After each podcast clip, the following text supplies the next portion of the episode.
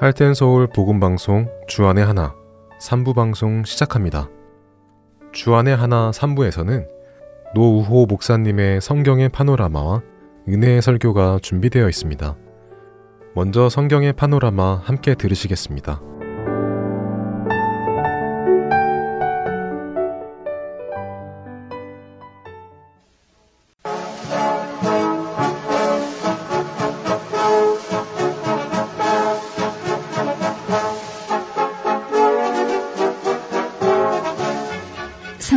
파노라마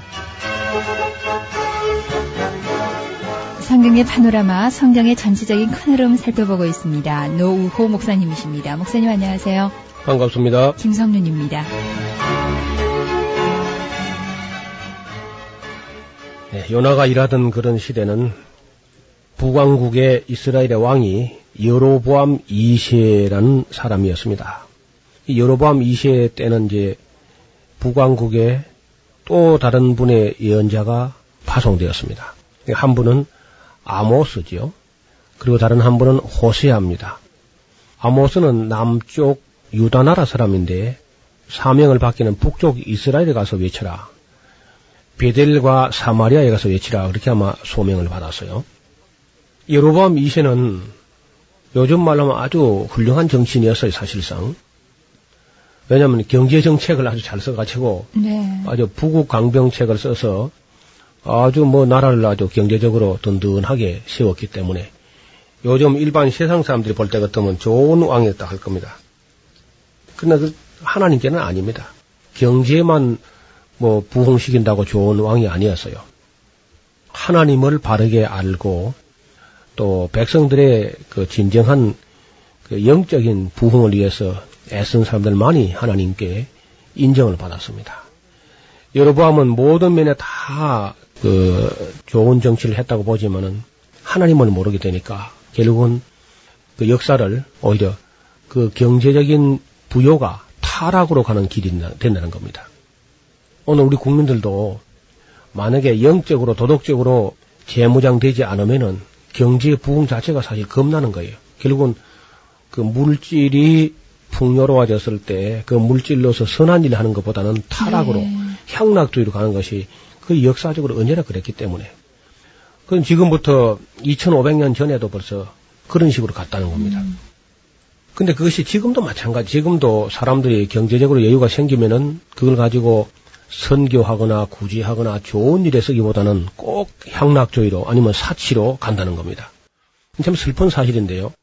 그래서 하나님께서 우리 민족을 정말 어, 사랑하셔서 이런 어려움을 겪고 있지만은 깊이 생각해 보면은 이것도 하나의 은혜라고 봅니다. 네. 그래서 어, 하나님의 은총이 하얀 보따리에만 싸우는 게 아니고 때로는 검은 보자기에 싸우는데 그것도 아, 하나님께 참 감사해야 될지 몰라요. 만약에 우리가 이러한 어려움 때문에 영성과 도덕성이 회복된다고 하면은 막 크게 감사할 일이죠. 이스라엘 나라가 잘 살게 됐을 때 어떠한 타락으로 갔는가 하는 것을 좀 살펴보려고 하는 것입니다. 네.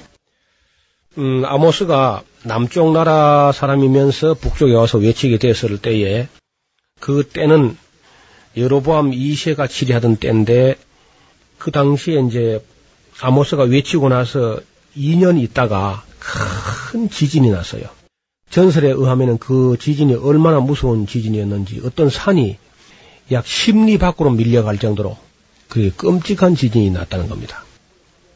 엘리야를 보내도 안 되고 엘리사를 보내도 안 되고 그리고 이제 아모스를 보내도 안 되니까 바로 그 아모스가 외친 그 2년 뒤에 지진이 났다는 거거든요. 네. 그러니까 사람을 보내서 엘리야, 엘리사, 아모스를 보내도 안 되니까 다시 말로 하도 안 되니까 막 우리가 그 어린아이들 갖다가 책망할 때에 막 책상이나 아니면 막 교탁이나 흙판을 막 탕탕탕 때리는 수가 있지 않습니까? 네. 어, 깨우려고 경각심을 불러일으키기 위해서 꼭 그런 심정이죠.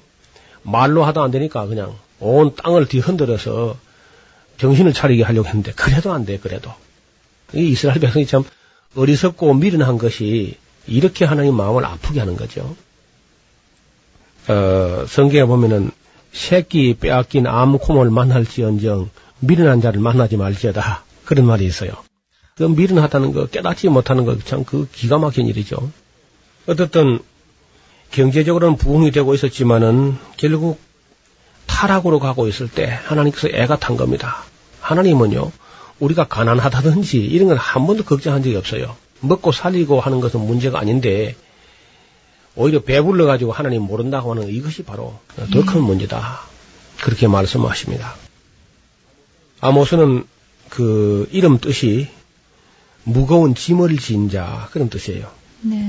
그러니까 하나님께로부터 큰 부담을 안고 무거운 짐을 가지고 북왕국 이스라엘 찾아가서 외치게 되는 거죠.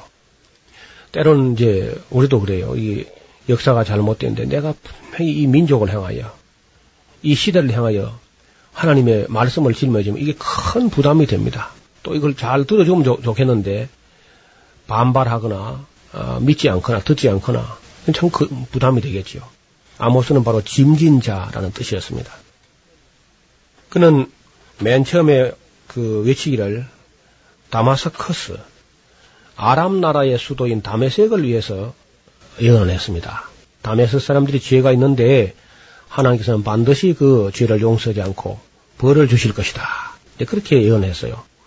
북왕국 이스라엘 사람들이 들으니까 아니 뭐 예언 우리 보고 뭐 하러 온 줄 알았더니 아니고 뭐 다메섹 보고 책망하는구만 하면서 뭐 음. 그럼 실제로 다메섹 놈은 나쁜 놈들이지. 그럼 저놈도 죽일 놈들이다 그러면서 어 남은 나라 책망 듣는 기분 좋지요 이제 이스라엘 사람들이. 예. 그다음에 이제 아모스가 또 두 번째는요.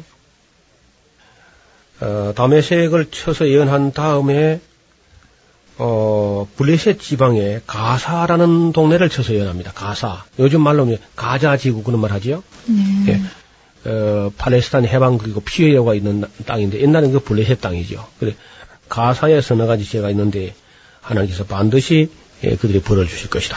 그러니까 이스라엘 나라하고 늘 원수지간처럼 돼 있던 블레셋의 한 성읍 가자가 책망받으니까 역시 이스라엘 사람들은 걸음 걸음 그럼 가사놈들 좀 죽일 놈들이다 그 말이야. 이렇게 아주 좋아했습니다. 예, 가사의 제 다음에 또 지적받은 것은 두로거든, 두로. 두로는 또 이스라엘 북방입니다. 지금 현재 레바논 쪽인데 지중해 해변 쪽으로는 두로와 시돈 지방을 쳐서 예언했고요. 그때도 어, 이스라엘 사람들은 자기들이 아니니까 아멘, 하, 할렐루야 그러면서 좋아들 했을 겁니다. 이번엔 또 반대로 에돔 지역을 쳐서 예언합니다. 에돔 지역은 또 두로와 정 반대로 사해 남쪽 세일산 근방 그쪽에 있는데 예서 족성들이 아주 그 약탈을 일삼고 강도짓을 많이 하는 그런 그 민족인데 그 청망 받으니까 이스라엘이 맨날 그 예돔 족속에게 약탈을 당했거든요. 그러니까 그런 자기들 원수 나라가 책망 받으니까 아주 좋아했습니다. 아멘 하고 할렐루야 하고 아주 좋아했습니다. 예.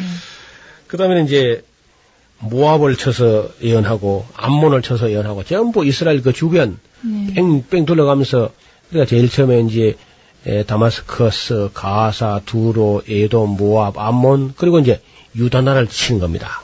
아니 유다 사람이 남쪽 유다 사람이 북에 와가지고 말이죠. 남쪽 유다를 쳐서 예언하는 겁니다. 음. 그러니까 그럼 남쪽 놈들도 지길 놈들이다 뭐 이러면서 아주 이스라엘 사람들이 기고 만장해 있었을 거예요. 맨 마지막에 그 다 한 다음에 이스라엘의 죄가 있는데 하면서 꺼냅니다. 예. 예, 그래가지고 그 아모스 2장에서 시작해가지고 이스라엘 죄를 지적하는데 9장 15절까지 저 몽땅 이스라엘 죄 지적. 그러니까 앞에 건 아주 가벼운 것이고요. 예.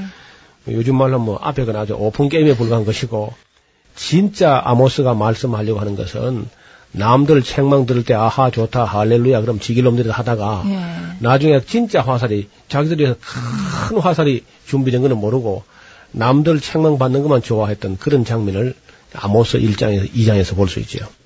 그 정신이 하나도 없이 그저 계속 막 무시무시한 책망을 받는 하는데 아모스는 이른바 별명이 정의의 사자, 음. 정의의 선지자라고 별명이 붙어 있을 정도로 하나님이 얼마나 공의로우시고 정의로우신 분인가 하는 것을 드러내는 그런 분이죠. 그러니까 이제 어떤 기약한 사람들이 나타나가지고 그 아모스를 보고 선견자야, 너는 너 고국이 유다 땅이니까 유다, 유다 땅으로 돌아가서 거기서나 떡을 먹고 거기서나 예언하고 다시는 베델에 예언하지 말라. 이는 왕의 성소요, 왕의 궁견이라 하면서 막 음포를 놓았습니다. 쫓아보내려고. 그때 아모스가 그 말하기를 만약 이스라엘이 회개하지 않는다면 결국은 나라가 멸망할 것인데 그리고 백성들은 다 사로잡혀 가게 될 것인데 그때는 하나님 말씀을 듣고 싶어 해도 들을 수 없는 그런 날이 온다고 한 것입니다. 그래서 보라 날이 이르, 이르게 되는데 기근을 땅에 보낸다. 그 기근이 양식이 없어 기근이 아니고 물이 없어 가람이 아니라 하나님 말씀을 듣고 싶어도 듣지 못한 영적 기갈이 올 것이다. 다시 말하면 이 아모스하고 호세아가 거의 같은 시대에 예언했는데 이게 마지막 예언자였어요. 네. 이들이 하나님 말씀을 들어볼 수 있는 기회는 이게 마지막 기회였습니다. 그런데 그것도 모르고 어, 여기 떠들지 말고 남쪽 나라 가서 너, 너희 집 밥을 먹고 너희 나라 가서 떠들어라. 그렇게 쫓아보낸 겁니다. 네, 듣기 싫다 이거죠. 그렇죠. 이제 책만 하니까 예. 이스라엘 시대 그 어, 이스라엘의 멸망 직전 아모스 호세아 그 시대의 생활상이라는 그야말로 지금 우리가 살고 있는 이 시대하고 너무 똑같습니다. 음, 백성들은 어, 경제적으로 성공한 그것만 바라보고 있었고 영적으로는 아주 무지몽매였습니다. 전혀 하나님을 알지 못했어요. 그러면서 생활은 점점 더 사치해졌습니다. 뿐만 아니라 가난한 사람들은 점점 더 가난해지고 부한 사람들은 그럴 때일수록 돈을 더 많이 벌어요. 그래서 빈익빈 부익부가 아주 크게 달했고 의로운 사람을 은을 받고 의인을 팝니다. 예. 가론유다처럼 돈 몇 푼만 그저 받으면은 사람을 파는 그런 시대였어요. 어떤 때는 신발 한 컬레 값만 주면 사람을 살 수 있는 그러니까 돈이 최고고 사람 가치는 떨어지는 예. 이제 자본주의죠 자본주의 음. 물질주의 모든 것을 가늠하는 척도가 오직 오직 돈이었어요. 돈. 예. 예. 바로 이 시대처럼 그렇지 않습니다. 요즘 뭐 경제라는 말을 빼면 이야기가 안 되죠. 예. 그 뉴스 하면 경제가 그냥. 그래서 맨날 정치인들 하는 소리가 도덕성 회복이라는 말을 안 하고 음. 경제를 살려야 된다. 경제를 살려야 되는 게 아니죠. 사실상은 음, 그 도덕성이 회복되고 윤리와 영성이 회복되어야 되겠죠. 네. 어, 겸손한 사람이 살아갈 수 없는 시대였고 부자들이 욕심이 끝이 없어서 가난한 사람들의 머리에는 티끌까지 탐을 낸다는 겁니다. 몽땅 다 빼앗아야 직성이 풀리는 그런 시대였습니다. 얼마나 도덕적으로 타락을 했던지 아버지와 아들이 한 여인의 방에 들락날락하는 그런 일도 벌어졌습니다. 가난한 사람들의 옷을 겉옷을 전당 잡고 추위가 와도 돌려주지 않았습니다. 우상의 신당에서 벌금으로 받은 돈을 가지고 술이나 퍼마시고 놀아났습니다. 성직자를 기어이 끌어다가 술을 퍼마셔가지고 타락을 시키려고 노력을 했습니다. 예언자가 예언하면 예언하지 못하게 했습니다. 그리고 궁궐 안에서 포악과 겁탈이 자행됐습니다. 여름 궁전, 겨울 궁전을 따로 짓고 월동 별장, 월화 별장을 짓고 상하 궁전을 짓고 전원 주택을 짓고 온갖 사치와 방탕과 노래방과 가요방 같은 것이 막 늘어나는 그런 태폐한 문화가 창달되었던 것입니다. 그래서 그 어떻습니까? 예언자들이 막 나타나는 시대 그런 시대는 좋은 시대가 아닙니다. 네, 그렇네요. 예. 예언자가 아모스가 나타나고 호세아가 나타나고 동시대에 또 이사야 그리고 유다. 미가 그다음에 이제 스바냐 하박국 뭐 이런 분들이 다 그때 같이 나타났어요. 음. 그러니까 예언자가 많이 나타나는 시대는 어떤 면에서 나라가 멸망 직전입니다. 안타까우니까 나라가 지금 하나님 앞에서 그 형벌이라든지 징계를 받기 직전에 하나님께서는 그저 때리기 전에 말씀으로 해보려고 네, 하나님 마음이 급하시니까 이 사람도 보냈다가 저 사람도 보내고요. 예. 그렇죠. 그러니까 말로 해서 들으면 참 그, 그같이 당연히 없지요. 네. 그 미련한 백성은 말로 할 때 안 들어요. 이게 꼭 매를 맞아야 혼이 나고라야 교훈을 얻는데 그게 바로 미련한 거지요. 그래서 예수님께서 제일 좋은 신앙이 어떤 신앙이냐면은 말씀을 듣고 믿는 신앙. 그 믿는 말은 믿고 순종하는 신앙. 그게 좋은 신앙이죠. 그래서 말씀으로만 하옵소서. 말씀으로만 하시면 내 종이 낫겠나이다. 할 때 예수님 아주 감격하셔가지고 내가 이스라엘 중에 아무에게서도 이만한 믿음을 만나보지 못했다. 그래서 참 좋은 신앙은 성경을 읽고 깨닫는 마음, 그리고 말씀으로 할 때 그거 참 은혜를 받고 감동하고 회개하는 심령, 그리고 하나님의 뜻을 헤아려서 하나님 무엇을 기뻐하시는지 무엇을 기뻐하시지 않는지를 스스로 정말 깨닫고 그 악을 버리고 선을 선택하는 그리고 그 자원하는 마음으로 하나님 뜻을 실천하려고 애쓰는 그런 믿음이 참 좋은 믿음이죠. 이제 그렇게 되지 않으니까 결국은 역사적으로 엄청난 대환란을 겪으면서 대가를 지불하고 겨우 교훈을 얻는 그런 슬픈 역사가 이스라엘 역사입니다. 어떻든 그때 예레미야, 아모스, 호세아, 물론 예레미야 조금 또 좀 뒤입니다만은 이 사람들은 북왕국에서 마지막 예언자로 부름받아가지고 그 어려운 시대에 부름받았는데 실제적으로 사람들은 그때 어렵다고 생각하지 않아요. 왜냐하면 경제적으로 부유하니까. 예. 영적으로는 굉장히 어려운 절박한 하나님의 지금 진노의 도끼가 내려오고 있는데 그걸 음. 느끼고 와서 간절한 마음으로 외치는데 지금 눈앞에 너무 잘 사니까 전혀 회개가 안 되는 겁니다. 그래서 이 경제적으로 풍요로움이 멸망길로 가는 건데 예수님 말씀도요. 저희가 평안하다 안전하다 참 살기 좋다 할 때에 멸망이 갑자기 혼련이 임하기 때문에 피하지 못한다. 우리가 이렇게 어려울 때는 오히려 사고가 안 납니다. 예. 길도 험로에서는 사고가 안 나거든요. 꼭 보면 그 쪽바른 길, 너무 넓은 길, 평탄한 길, 막, 막 달리다가 예. 이제 뭐 잘 나가다가 어떻게 된다고. 신앙도 그렇죠.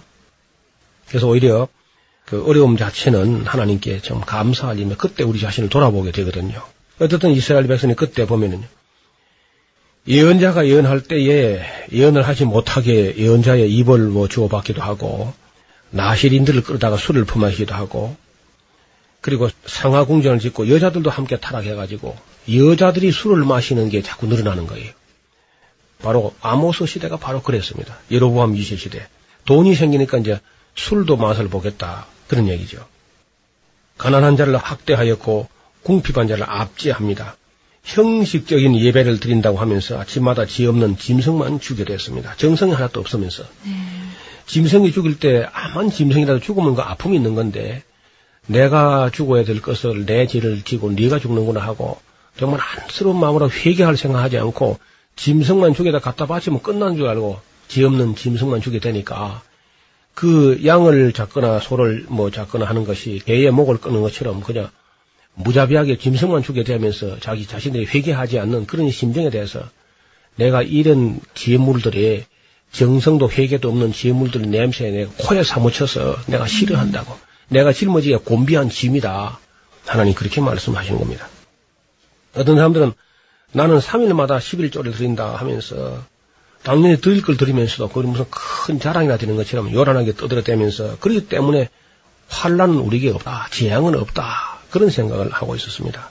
그리고 흉한 날은 없다고 호언장담하고 있었고 강푸한 자리에 끄리낌 없이 다가갔습니다. 상하 침대에 뒹굴면서 늦잠이나 실컷 자고 침상에서 기지개를 켜고 어린 송아지 고기만 먹고 양고기만 먹고 자기들이 무슨 다윗이나 된 것처럼 비파에 맞추어서 헛된 노래를 지절거리는데 요즘 부여층에서 무슨 통기타를 가지고 헛된 노래를 지절거리는 똑같은 그리고 무슨 가요방 노래방이나 가서 자기 기분 풀을 하는 그런 모습과 똑같았습니다. 대접으로 포도주를 품마셔 됐습니다. 온갖 귀한 기름과 향수를 몸에 뿌리면서 환란의 날에 대해서는 일부러 잊어버리려고 했습니다. 공법을 쓰기같이 변질시키고 정의를 인진같이 쓰게 했습니다. 안식일이 다가오는 것을 귀찮게 여겼습니다. 예반은 크게 하고 세계일은 작게 하고 거짓 저울을 만들어가지고 이중추 삼중 저울을 만들어가지고 부당 이득을 취하면서 그렇게 사치했습니다. 이러할 때 하나님께서 그 이스라엘 향해서 하신 말씀이 내가 너희의 절기도 미워하고 너희의 성회고 부흥회고 다 내가 미워한다. 내가 너희의 번제도 미워하고 너희의 소제도 미워하고 너희의 희생의 화목제도 내가 다 미워한다. 너희의 그 기분 푸른 하는 노래 소리도 다 내가 미워한다. 비파 소리도 내 앞에 그칠지어다. 내가 진정으로 바라는 것은 공법을 물같이 하고 정의를 하수같이 흐르는 것이다. 도덕성을 회복하는 것이다. 하고 말씀하신 겁니다.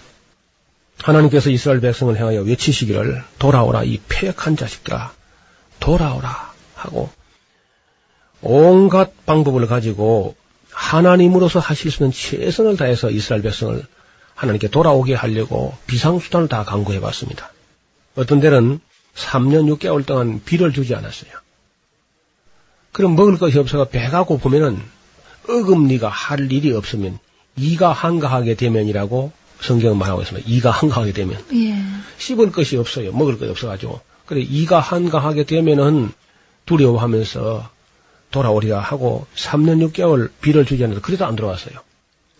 그래서 아이고 이놈들 봐라 해서 그 다음엔 엘리사 때는 갑절이나 능력을 주셔가지고 7년 동안 비가 안 오게 했습니다. 그래도 안 들어왔어요.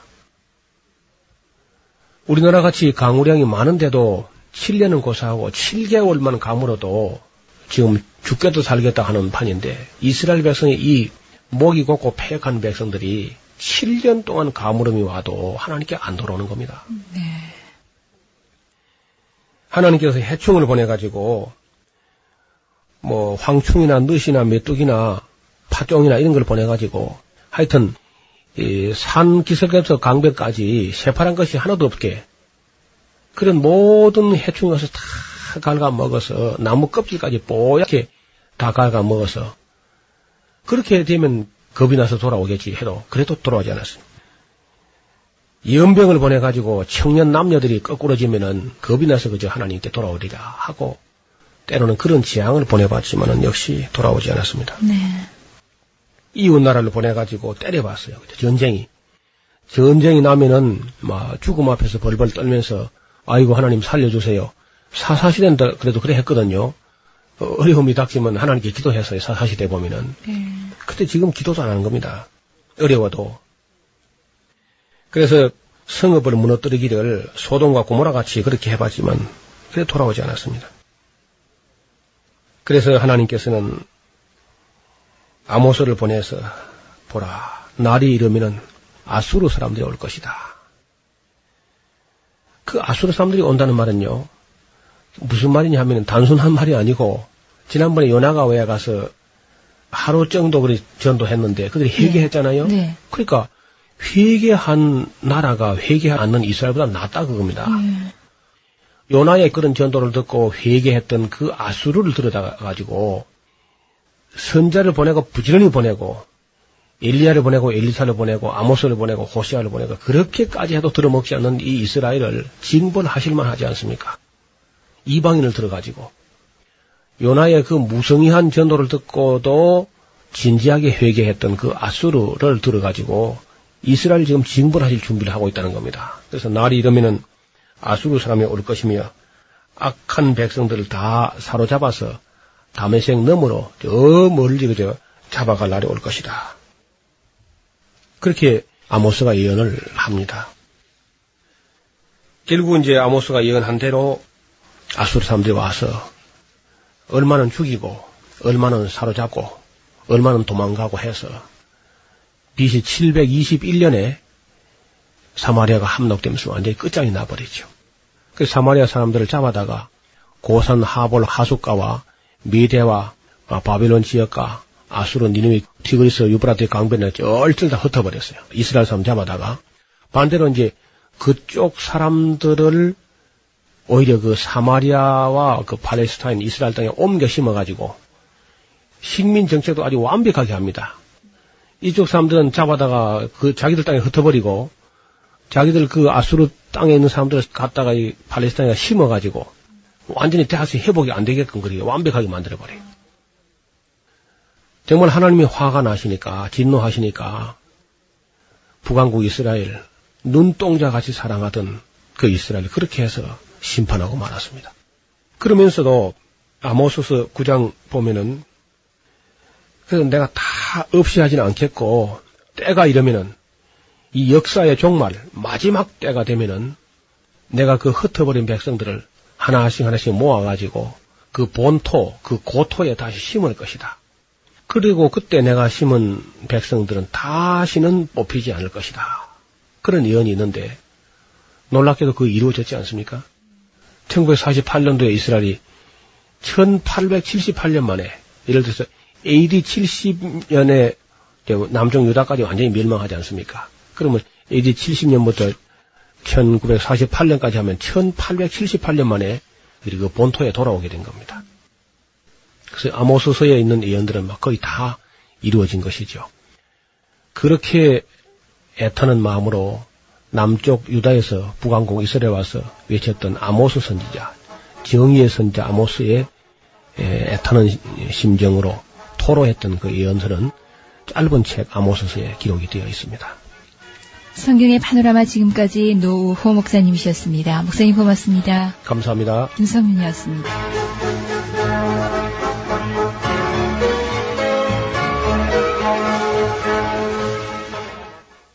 아무도 모르는 삶이라 하여도 스치듯 지나는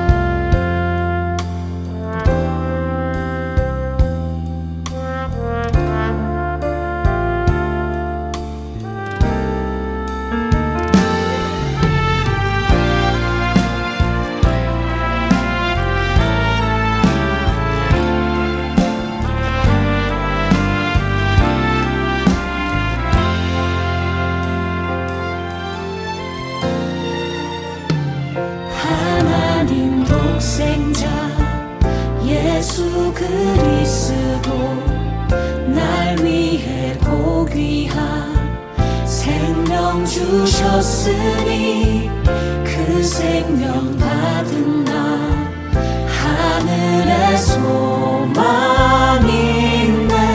나의 삶은 귀한 삶.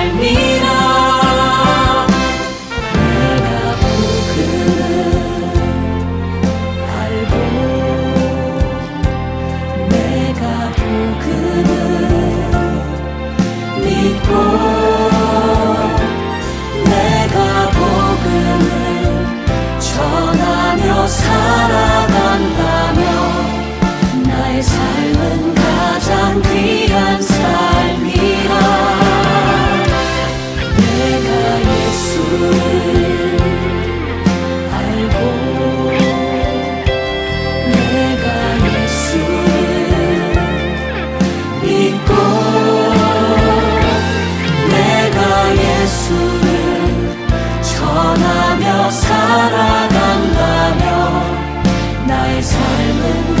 Santi Ansai.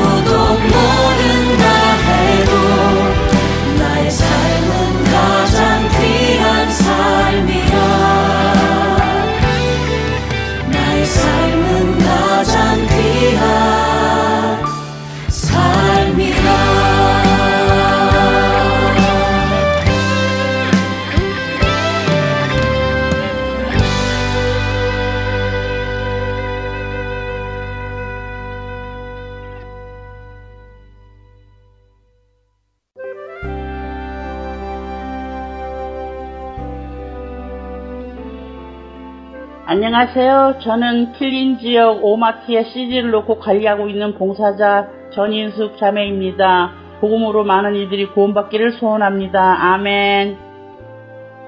안녕하세요. 저는 멤피스에서 CD 배치 봉사를 하고 있는 조영순입니다.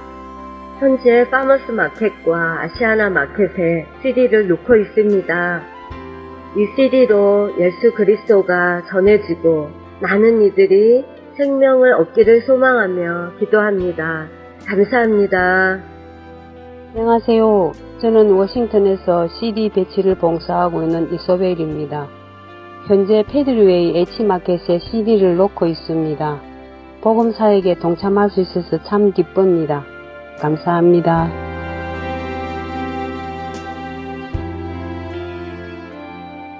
그런즉 그들이 믿지 아니하는 이를 어찌 부르리요? 듣지도 못한 이를 어찌 믿으리요? 전파하는 자가 없이 어찌 들으리요? 보내심을 받지 아니하였으면 어찌 전파하리요? 기록된 바 아름답도다. 좋은 소식을 전하는 자들의 발이여. 생명을 전하는 이 아름다운 사역에 동참하실 분은 전화번호 602-866-8999로 연락 주시기 바랍니다.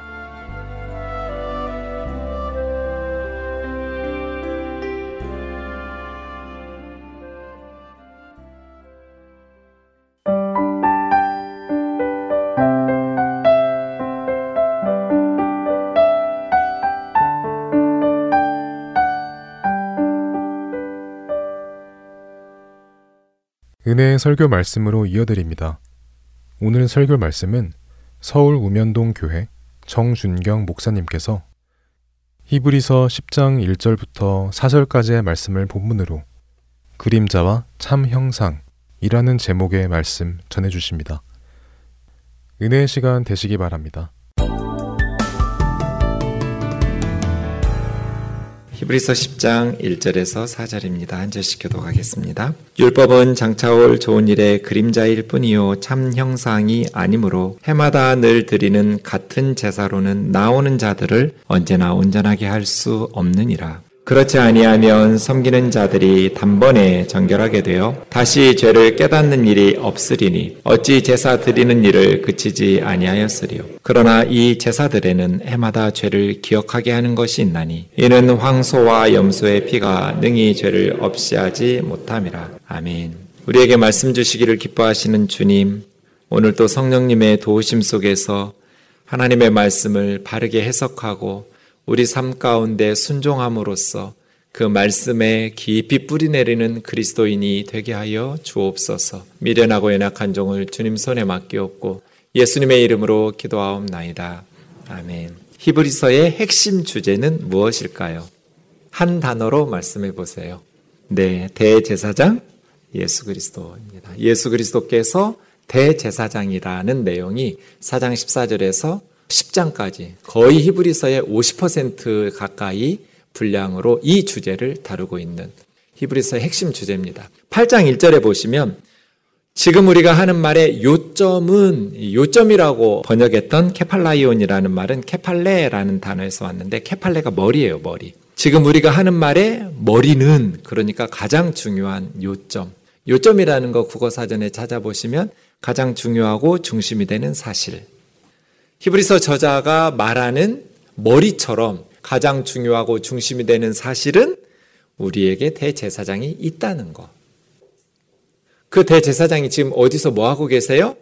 하늘에서 지극히 높으신 하나님의 우편에 앉으셔서 그 하늘 참 장막 참 성소에서 우리를 위해서 대제사장의 직분을 감당하면서 섬기고 계세요. 예수님은 승천하셔서 하나님 보좌 우편에 앉으셔서 천사들의 섬김을 받으면서 쉬고 계신 것이 아니라 지금 사역하고 하나님의 백성들을 섬기고 있는 중이라고요. 이 장막은 사람들이 세상에다가 사람들 손으로 지은 것이 아니라 진짜 하나님이 계신 저 천국 말이에요. 저 하늘에 있는 하나님께서 만드신 참 성전. 그곳에서 예수님 지금 우리를 위해서 대제사장의 직분을 감당하시면서 구원받은 하나님의 백성들을 섬기고 계시는 중이다. 히브리서 저자가 하고 싶은 이야기는 우리에게 대제사장이 있다는 거예요. 이 지상에서 예수님은 제사장으로 사역하시지 않았어요. 지상에서는 레위 계열의 제사장들이 사역하고 있으니까요. 그런데 천상에서 우리 예수님은 우리를 위한 대제사장의 직무를 지금 섬기면서 하고 계세요. 그러니 그리스도인들은 염려할 필요가 없어요. 히브리서의 기록 목적 다시 생각해 보세요. 박해를 견디지 못하고 예수님과 기독교 신앙을 버리고 다시 짐승 제사 드리는 예루살렘 성전에 유대교로 되돌아가려고 하는 성도들에게 구약 성경을 바르게 해석해 줌으로써 왜 예수 그리스도를 믿어야 되는지 설명하는 편지. 예수님 대제사장이 계신다. 우리가 비록 예루살렘 성전의 유대교에서는 출교당하고 쫓겨나서 예루살렘 성전에 가서 예배드릴 수 없지만 우리에게는 진짜 위대하신 대제사장이 하늘에 계신다. 이 말을 히브리서 저자가 말할 때 구약 성경을 바르게 해석해 줌으로써 성경적 근거가 있어야 돼요. 예수님은 유다 지파신데 어떻게 제사장이냐? 제사장은 레위 지파만 될 수 있는데 라는 질문에 대해서 히브리서 저자의 대답은 뭐예요? 시편 110편 4절이에요. 신약 성경에서 가장 많이 인용된 구약 성경이 시편 110편인데 보통 1절이 많이 인용되죠. 여호와께서 다윗이 나의 주님이라고 불렀던 메시아에게 너는 영원히 너의 원수 사탄이 발판될 때까지 내 오른편에 앉아 있으라라고 말씀하시면서 4절에 가면 맹세까지 하셨으니 변할 수 없는 하나님께서 반드시 실행하실 예언을 하시는데 다윗의 입을 통해서 하나님께서 어떤 예언을 하냐면 메시아이신 다윗의 주님은 멜기세덱의 서열을 따르는 영원한 제사장이라는 거예요. 갑자기 뜬금이 없죠. 다윗 시대에 지금 레위 계열의 제사장들이 짐승 제사를 드리면서 하나님의 율법을 따라서 잘 그 직무를 감당하고 있는데 갑자기 다윗의 입을 통해서 하나님께서는 그 아론 계열 레위 지파의 제사장들이 아니라 멜기세덱 서열의 영원한 제사장을 예언하고 계시는 거예요. 멜기세덱이 누구일까요? 창세기 14장에 아브라함 때 나왔던 이방인이에요. 이스라엘 사람들은 아브라함이 시조이고 아브라함의 후손들이니까 아브라함 시대에 살았던 살렘이라는 나라의 왕 멜기세덱은 이스라엘 사람이 아니에요. 아브라함이 자기 조카 롯이 소돔으로 떠난 후에 이제 소돔이라는 나라가 북쪽의 엘라망 그돌라오멜과 전쟁이 붙었는데 그 북쪽의 왕 그돌라오멜에게 소돔 나라가 패배했어요. 그래서 아브라함의 조카 롯과 그의 가족들도 다 포로로 끌려갔다는 소식을 듣고 아브라함이 전쟁에 참가해서 다 되찾아 돌아올 때 아브라함이 그돌라오멜과 함께한 왕들을 쳐부수고 돌아올 때 살레망 멜기세덱이 떡과 포도주를 준비해서 전쟁의 승리를 축하하는 잔치를 베풀어줘요. 그런데 이 사람은 왕이면서 동시에 지극히 높으신 하나님의 제사장이에요. 이스라엘은 왕이면서 제사장의 직무를 겸하는 사람의 한 사람도 있을 수 없어요. 율법 때문에. 그런데 성경에 유일하게 이스라엘 바깥에 왕이면서 동시에 제사장인 사람이 한 명이 등장하는데 멜기세덱이라는 살렘이라는 나라의 왕이었어요. 그 살렘왕 멜기세덱이 아브라함에게 축복해 주기 시작합니다. 지극히 높으신 하나님, 천지의 주제이신 하나님, 아브라함에게 복을 주세요.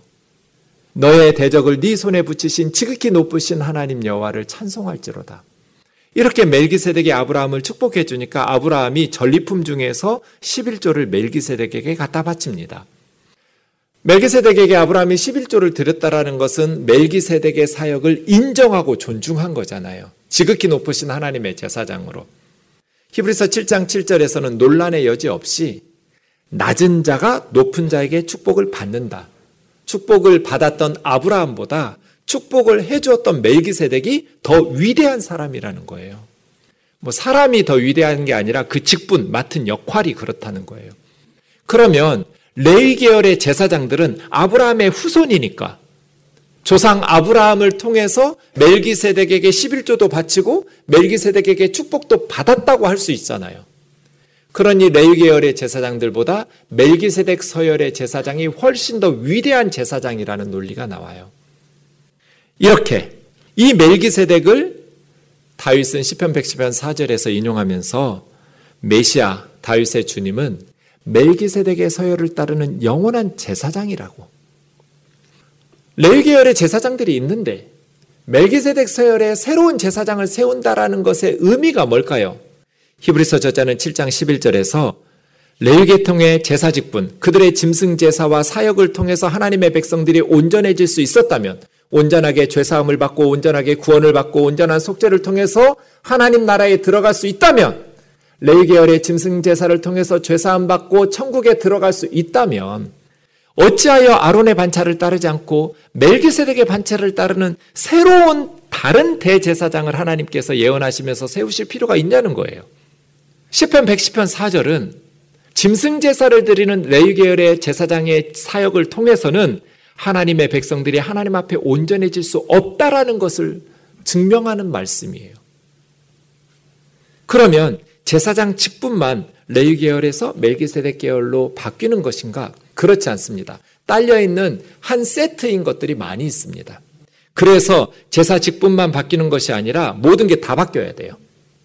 7장 12절에 보면 제사 직분이 바꾸어졌은즉 레위 계열 제사장들에게서 멜기세덱 계열의 제사장이신 예수님으로 제사 직분이 바꾸어졌은즉 율법도 반드시 바꾸어져야 된다. 그래서 지상의 예루살렘 성전 성소는 진짜 하나님에 계신 하늘 성소로 짐승들의 피는 십자가에 피 흘리신 그리스도의 피로 해마다 반복된 짐승 제사는 십자가에서 한 번의 제사로 그 모든 것이 옛 언약과 율법에 근거하거든요. 그래서 율법과 옛 언약은 예레미야 31장 31절에서 34절까지 예레미야 선지자가 예언했던 새 언약으로. 그럼 지금 우리는 옛 언약의 백성이에요? 새 언약의 백성이에요? 새 언약의 백성이에요. 우리의 제사장은 누구예요?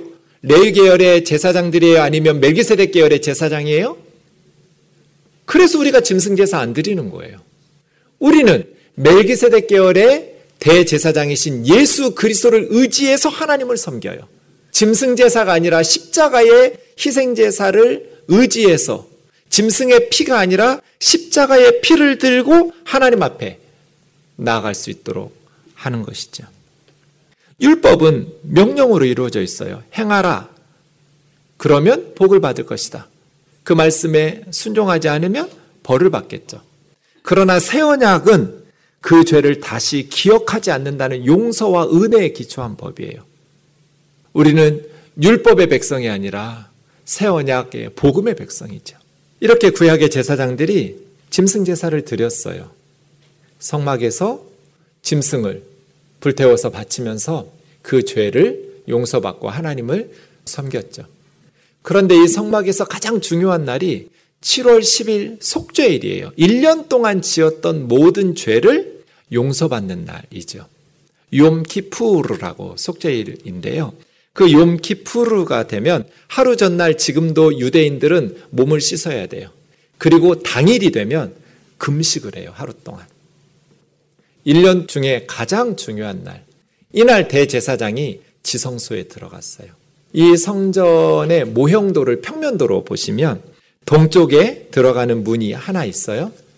그 문으로 들어가면 뜰이 나오죠. 성막의 뜰에 놋으로 만든 번제단이 나와요. 불 태워서 짐승 제사 드리는 곳이에요. 좀 더 들어가면 놋으로 만든 놋 대야 같이 물두멍이 나와요. 제사장들은 반드시 성막에 들어가고 나올 때 손과 발을 여기서 씻어야 돼요. 그리고 나면 이제 건물이 나와요. 전체 성막들은 한 300평 조금 넘어요. 그리고 이 성막 건물은 20평 조금 안 돼요. 그 성막은 방이 두 개가 있어요. 넓은 방이 먼저 나오고, 그 다음에 작은 좁은 방이 나오죠. 넓은 방을 성소라고 부르고 좁은 방을 지성소라고 부르는데 히브리서 저자는 지성소를 성소라고 부르기도 해요. 그냥 거룩한 장소이죠. 성소에 들어가면 오른쪽에 조그만 상이 나와요. 12개 이스라엘 지파를 상징하는 떡이 항상 진설되어 있어요. 일주일에 한 번씩 떡을 교환해요. 교체하죠. 그 맞은편에는 금으로 만든 등잔, 촛대가 있어요. 양쪽에 3개, 가운데 하나 있으니까 7개의 촛불이 켜지는 금촛대. 그리고 가운데 앞쪽에 휘장 앞에는 향을 피우는 분향대가 있죠. 향으로 향기롭게 연기를 내는 곳이지요.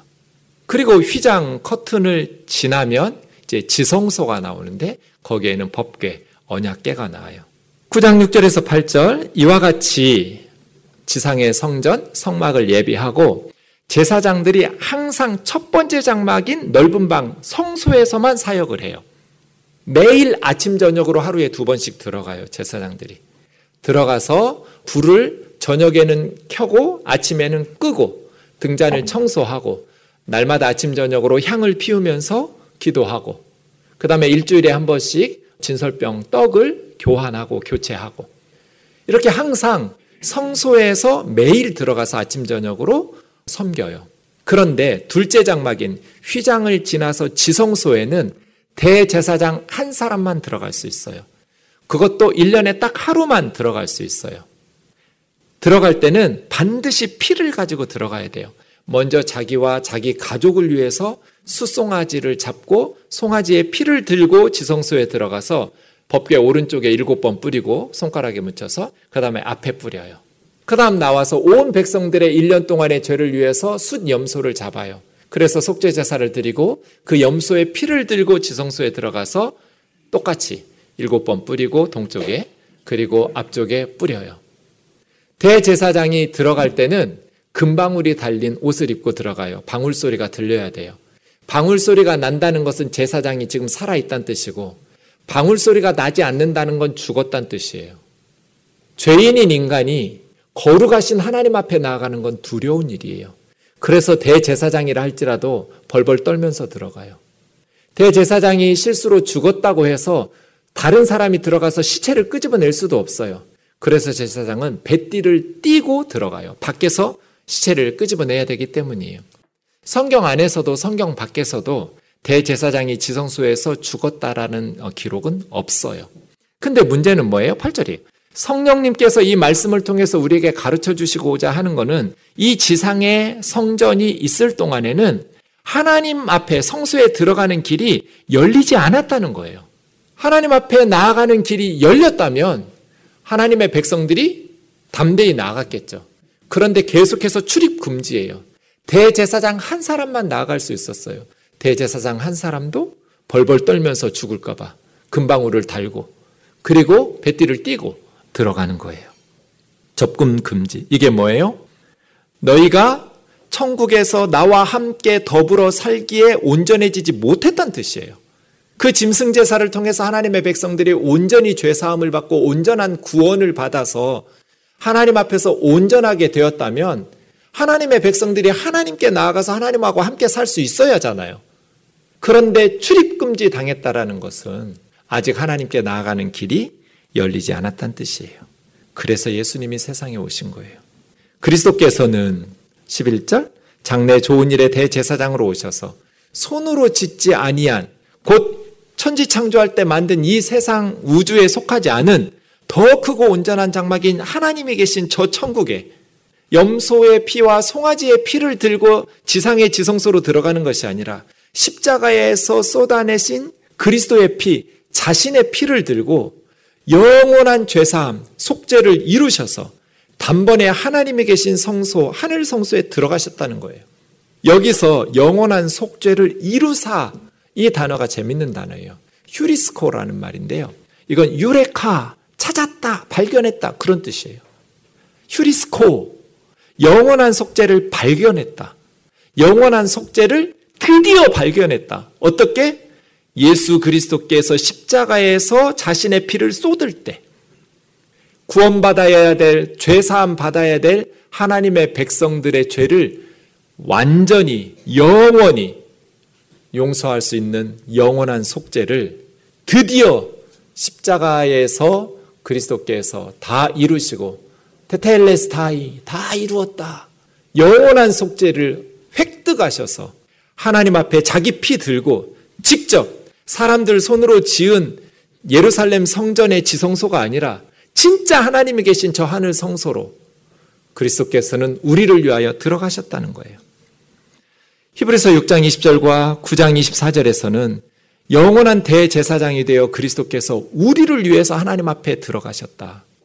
예수님이 자기 피를 들고 우리의 대표로 구약 이스라엘의 대제사장이 모든 이스라엘 백성들을 대표해서 지성소에 들어가듯이 예수님은 구원받아야 될 하나님의 백성들 대표로 우리의 대사가 되셔서 예수님이 구원받을 모든 사람들의 대표로 자신의 피, 염소나 송아지 피가 아니라 예수 그리스도의 피를 들고 하나님 앞에 직접 들어가서 하나님 이제 하나님의 백성 내 백성을 용서해 달라고 영원한 속죄를 이루시고 지금 그 구원의 근거에서 십자가 사역의 근거에서 하나님 보좌 우편에서 우리를 위한 대제사장으로 섬기고 계신 거예요. 우리가 경건해서 천국 가는 거 아니에요. 우리가 교회에서 봉사 열심히 하고 열심히 예배해서 구원받는 거 아니에요. 예수 그리스도의 이 대제사장의 사역, 예수 그리스도의 십자가의 은혜 때문에 우리는 하나님 앞에 나아갈 수 있는 거예요. 그럼 율법은 뭘까요?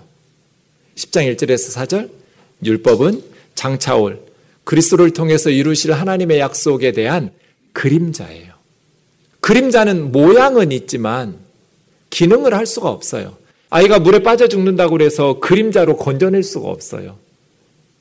실제 몸이어야만 아이를 건져낼 수 있죠. 율법은 그림자예요. 실체이신 예수 그리스도의 십자가 사건에 대한 그림자로 짐승제사 드린 거예요. 그런데 그 예수 그리스도를 버리고 다시 짐승 제사 드리는 예루살렘 성전의 레이 계열의 제사장들에게로 돌아가면 어떻게 구원을 받을 수 있겠어요? 만일 그렇게 온전하게 만들어 줄 수 있었다면 그렇게 섬기는 자들을 단번에 정결하게 해서 다시는 죄책감을 가지고 똑같은 짐승 가지고 끌고 나올 필요가 없을 거잖아요. 내 죄는 끝났어 라고 확신이 있다면 똑같은 죄에 대해서 하나님 앞에 죄를 기억나게 하고 또 자신이 스스로 죄책감 때문에 짐승 끌고 예루살렘 성전에 올 일이 없잖아요. 이 제사들은 해마다 죄를 기억나게 하는 것. 이는 황소와 염소의 피는 능히 사람들의 죄를 없게 할 수 없기 때문에 불가능해요. 율법으로 의롭게 되는 방법, 율법을 지켜서 의롭게 되려면 갈라디아서 3장 10절처럼 해야 돼요. 모든 율법을 항상 지켜야 돼요.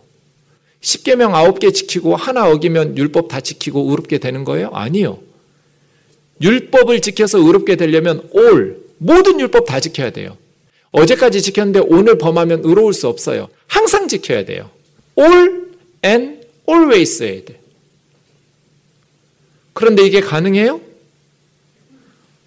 중세시대의 유대문헌이었던 카발라라는 책에 보면 어느 누구도 613가지 교훈들을 철저하게 지키지 않으면 완벽해질 수 없다.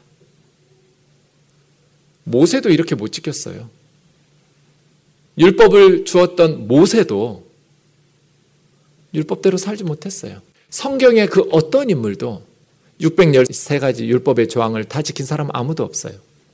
그래서 바울은 뭐라고 그래요? 사람이 의롭게 되는 것은 율법을 준수해서 되는 게 아니다. 예수 그리스도를 믿음으로 된다. 그래서 우리도 예수 그리스도를 믿는다.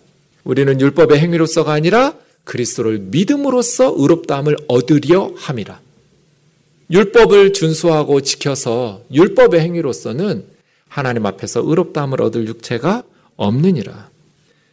12절에 죄인들인 우리가 14절에 거룩한 성도가 되어서 한 번의 제사로 영원히 온전하게 하셨느니라. 짐승의 제사는 해마다 계속 반복돼요. 똑같은 제사를. 그 어떤 짐승 제사도 하나님의 백성들을 온전하게 할 수 없었기 때문이에요. 그런데 예수 그리스도는 십자가의 한 번의 제사로 영원히 우리를 온전하게 하셨어요. 영원히 죄사함, 영원한 속죄와 구원을 이루셔서 우리를 하나님 나라 백성으로 온전하게 만들어 주셨어요. 짐승 제사와 레위 계열의 제사장의 사역과 예루살렘 성전의 기능은 끝났어요. 이미 예수 그리스도에게로 멜기세덱 계열의 대제사장이신 예수님에게로 바톤을 넘겨줬어요. 자기 구간 다 달린 육상 선수는 스탑하는 거예요. 그 다음은 바톤 받은 사람이 달리는 거예요. 계속해서 다시 구약의 짐승 제사와 예루살렘 성전으로 돌아가려는 것은 어리석은 선택이에요. 그래서 하나님께서 주후 70년에 로마 사람들을 통해서 예루살렘 성전을 돌 위에 돌 하나도 남기지 않고 다 무너뜨려 버렸어요.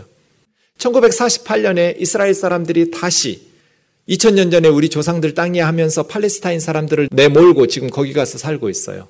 제일 먼저 하고 싶은 건 예루살렘 성전 짓는 거예요. 그런데 지을 수가 없어요. 왜냐하면 지금 예루살렘 그 성전 자리에는 저 알 아크사 모스크 사원이 되어 있어요. 무슬림 사원이에요. 그래서 저걸 허물고 저 자리에다가 성전을 지으면 온 세계의 무슬림들이 일어나서 이스라엘은 거기서 못 살 거예요. 이제는 예수 그리스도를 통해서 하나님 앞에 나아갈 수 있기 때문에. 히브리서 10장 19절 20절 우리 같이 읽겠습니다. 시작. 그러므로 형제들아 우리가 예수의 피를 힘입어 성소에 들어갈 담력을 얻었나니 그 길은 우리를 위하여 휘장 가운데로 열어 놓으신 새로운 살 길이요 휘장은 곧 그의 육체니라. 이게 결론이에요. 그러므로 형제들아 우리가 예수의 피를 힘입어 하나님이 계신 하늘 성소 그 지성소에 들어갈 담력을 얻었나니 아마 이 편지를 읽는 히브리인들은 깜짝 놀랐을 거예요. 상상할 수도 없는 일이에요. 하나님이 계신 지성소에 담대히 나아가니 거기는 제사장들도 못 들어가요. 대제사장 한 사람만 1년에 하루 들어가요. 그런데 우리가 하나님이 계신 성소에 지성소에 들어가다니 그것도 담대히 이 담력이라는 말은 자격, 권리 그런 뜻이에요. 우리는 하나님이 계신 하늘 성소에 들어갈 권리를 얻었다. 예루살렘 성전의 제사장들은 염소나 황소의 피를 들고 들어갔지만 우리는 예수 그리스도의 피를 들고 하나님 앞에 나아간다. 그 길은 우리를 위하여 휘장 가운데로 열어놓으신 이 휘장은 성소와 지성소를 분리시키는 커튼이에요. 휘장 가운데로 열어놓으신 휘장이 찢어졌어요. 드디어 하나님께 나아가는 길이 오픈됐어요. 예수님이 오시기 전에는 없었던 새로운 뉴웨이예요. 새로운 길. 그리고 금방울 가지고 벌벌벌 떨면서 죽을까봐 두려워하는 무섭고 떨리는 마음으로 들어가는 죽음의 길이 아니라 하나님의 진노의 길이 아니라 living way, 생명의 길이에요. 형제들아, 우리가 예수의 피를 들고 은혜의 보좌 앞에 담대히 나아가자. 우리가 하나님 앞에 설 수 있도록 예수님께서 모든 걸 다 해놓으셨어요. 긍휼하심을 얻고 때를 따라 도와주시는 돕는 은혜를 얻기 위해서 은혜의 보좌 앞에 담대히 나아갈 것이니라. 예수의 피를 힘입어 하나님 앞에 나아갈 수 있는 권리와 자격을 주셨다. 우리를 위해서 활짝 열어놓으신 새로운 길이고 생명의 길이다. 그리고 휘장은 예수님의 몸이다. 예수님의 몸이 찢어지지 않으면 하나님께 나아가는 길이 열릴 수가 없어요. 마테마가 누가복음은 예수님이 십자가에서 운명하실 때 마지막 숨을 거두실 때 일제히 이 구절을 써요. 성소의 휘장이 위에서부터 아래까지 찢어져 둘이 되었다. 예수님이 십자가에서 죽으셨을 때 휘장이 찢어졌어요. 예수 그리스도의 십자가의 보혈을 의지해서 언제든지 날마다 담대히 나아가서 우리를 불쌍히 여겨달라고 때를 따라 돕는 은혜를 부어달라고 요청할 수 있어요. 이 일을 위해서 예수님의 몸이 찢어졌어요. 십자가에서 자신의 피가 쏟아졌어요. 예수님이 십자가에서 죽으심으로 우리를 위한 생명의 길이 열렸어요. 이제 우리 어떻게 살아야 돼요? 히브리서 저자는 믿음, 소망, 사랑으로 살라고 그래요. 그래서 이제는 우리가 예수 그리스도의 피를 우리의 악한 양심에 뿌려서 악한 양심으로부터 벗어나고 내적인 성결, 또 우리의 몸을 맑은 물로 씻어주신 것과 같이 예수님이 십자가에서 우리를 안팎으로, 내적으로, 외적으로 정결하게 만들어주셨으니 거짓 없는 참 마음과 확신 있는 온전한 믿음으로 하나님께 나아가자. 믿음으로 살아라. 예수 그리스도의 피를 들고 하나님 앞에 나아가라. 두 번째, 약속하신 하나님은 미쁘신 분이다. 미쁘다는 건 예쁘다는 게 아니에요. 믿음직스럽다, 믿을 수 있다, 신뢰할 만하다 그런 뜻이에요. 우리에게 약속하신 하나님, 하나님이 세상을 이처럼 사랑하사 독생자를 주셨으니 누구든지 독생자 예수 그리스도를 믿는 자마다 멸망하지 않고 영생을 얻게 하신다는.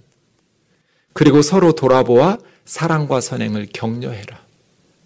신앙생활은 혼자만 잘하면 되는 거 아니에요.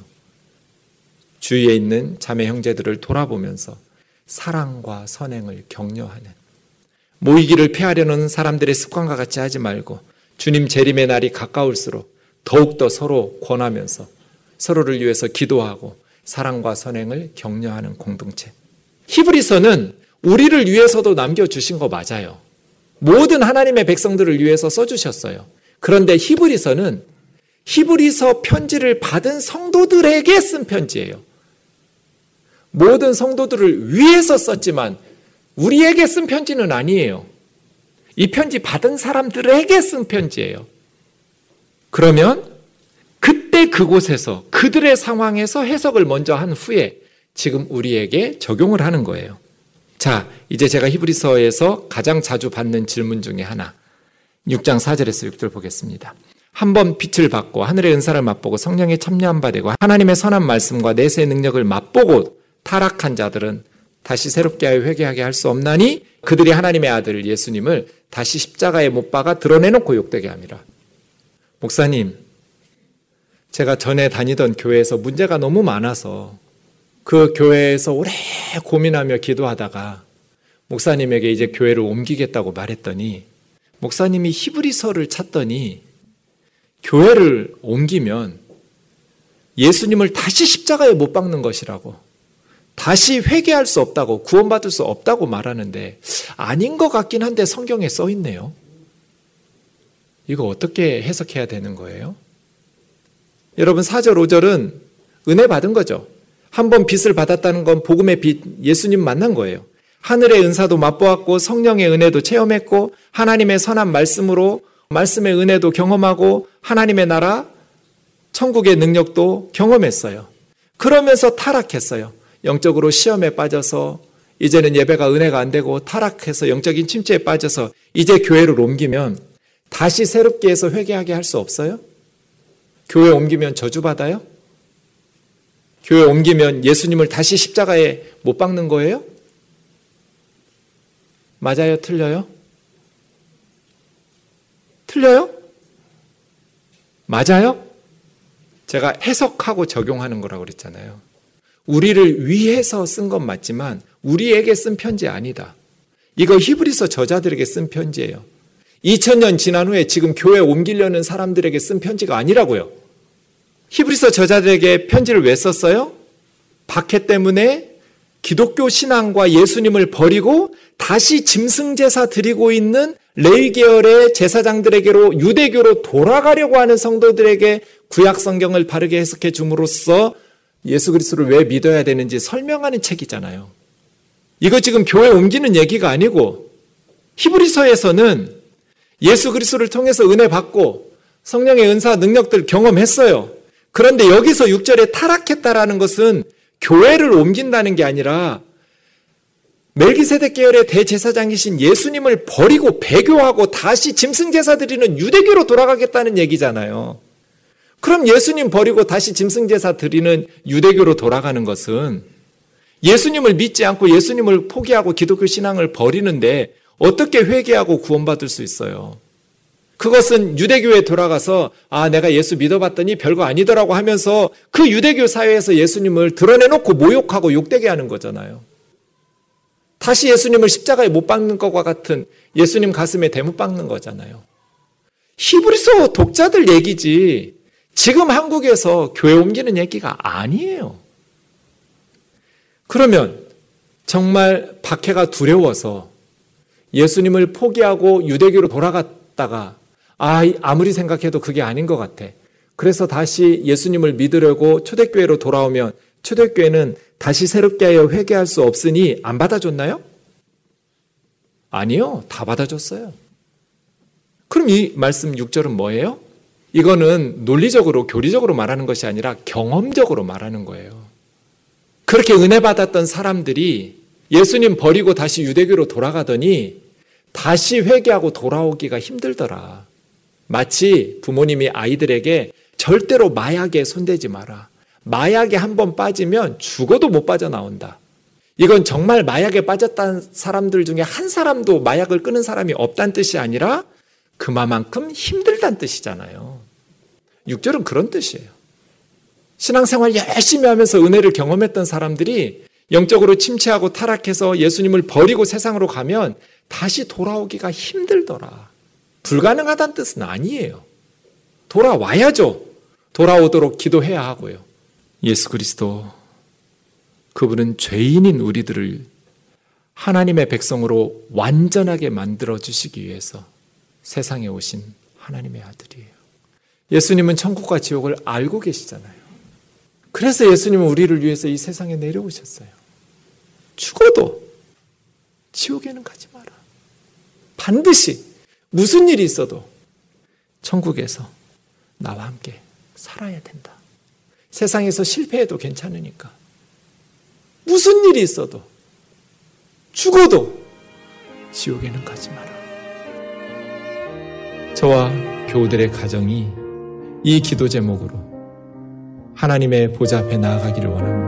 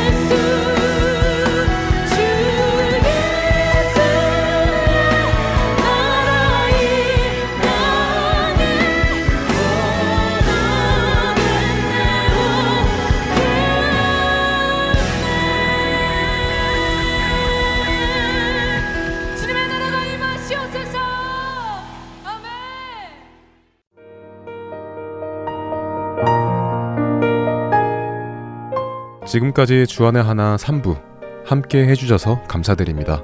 다른 방송들을 더 듣고 싶으신 분들은 홈페이지 www.할테앤서울.org에서 특별 방송을 클릭하셔서 들으실 수 있습니다.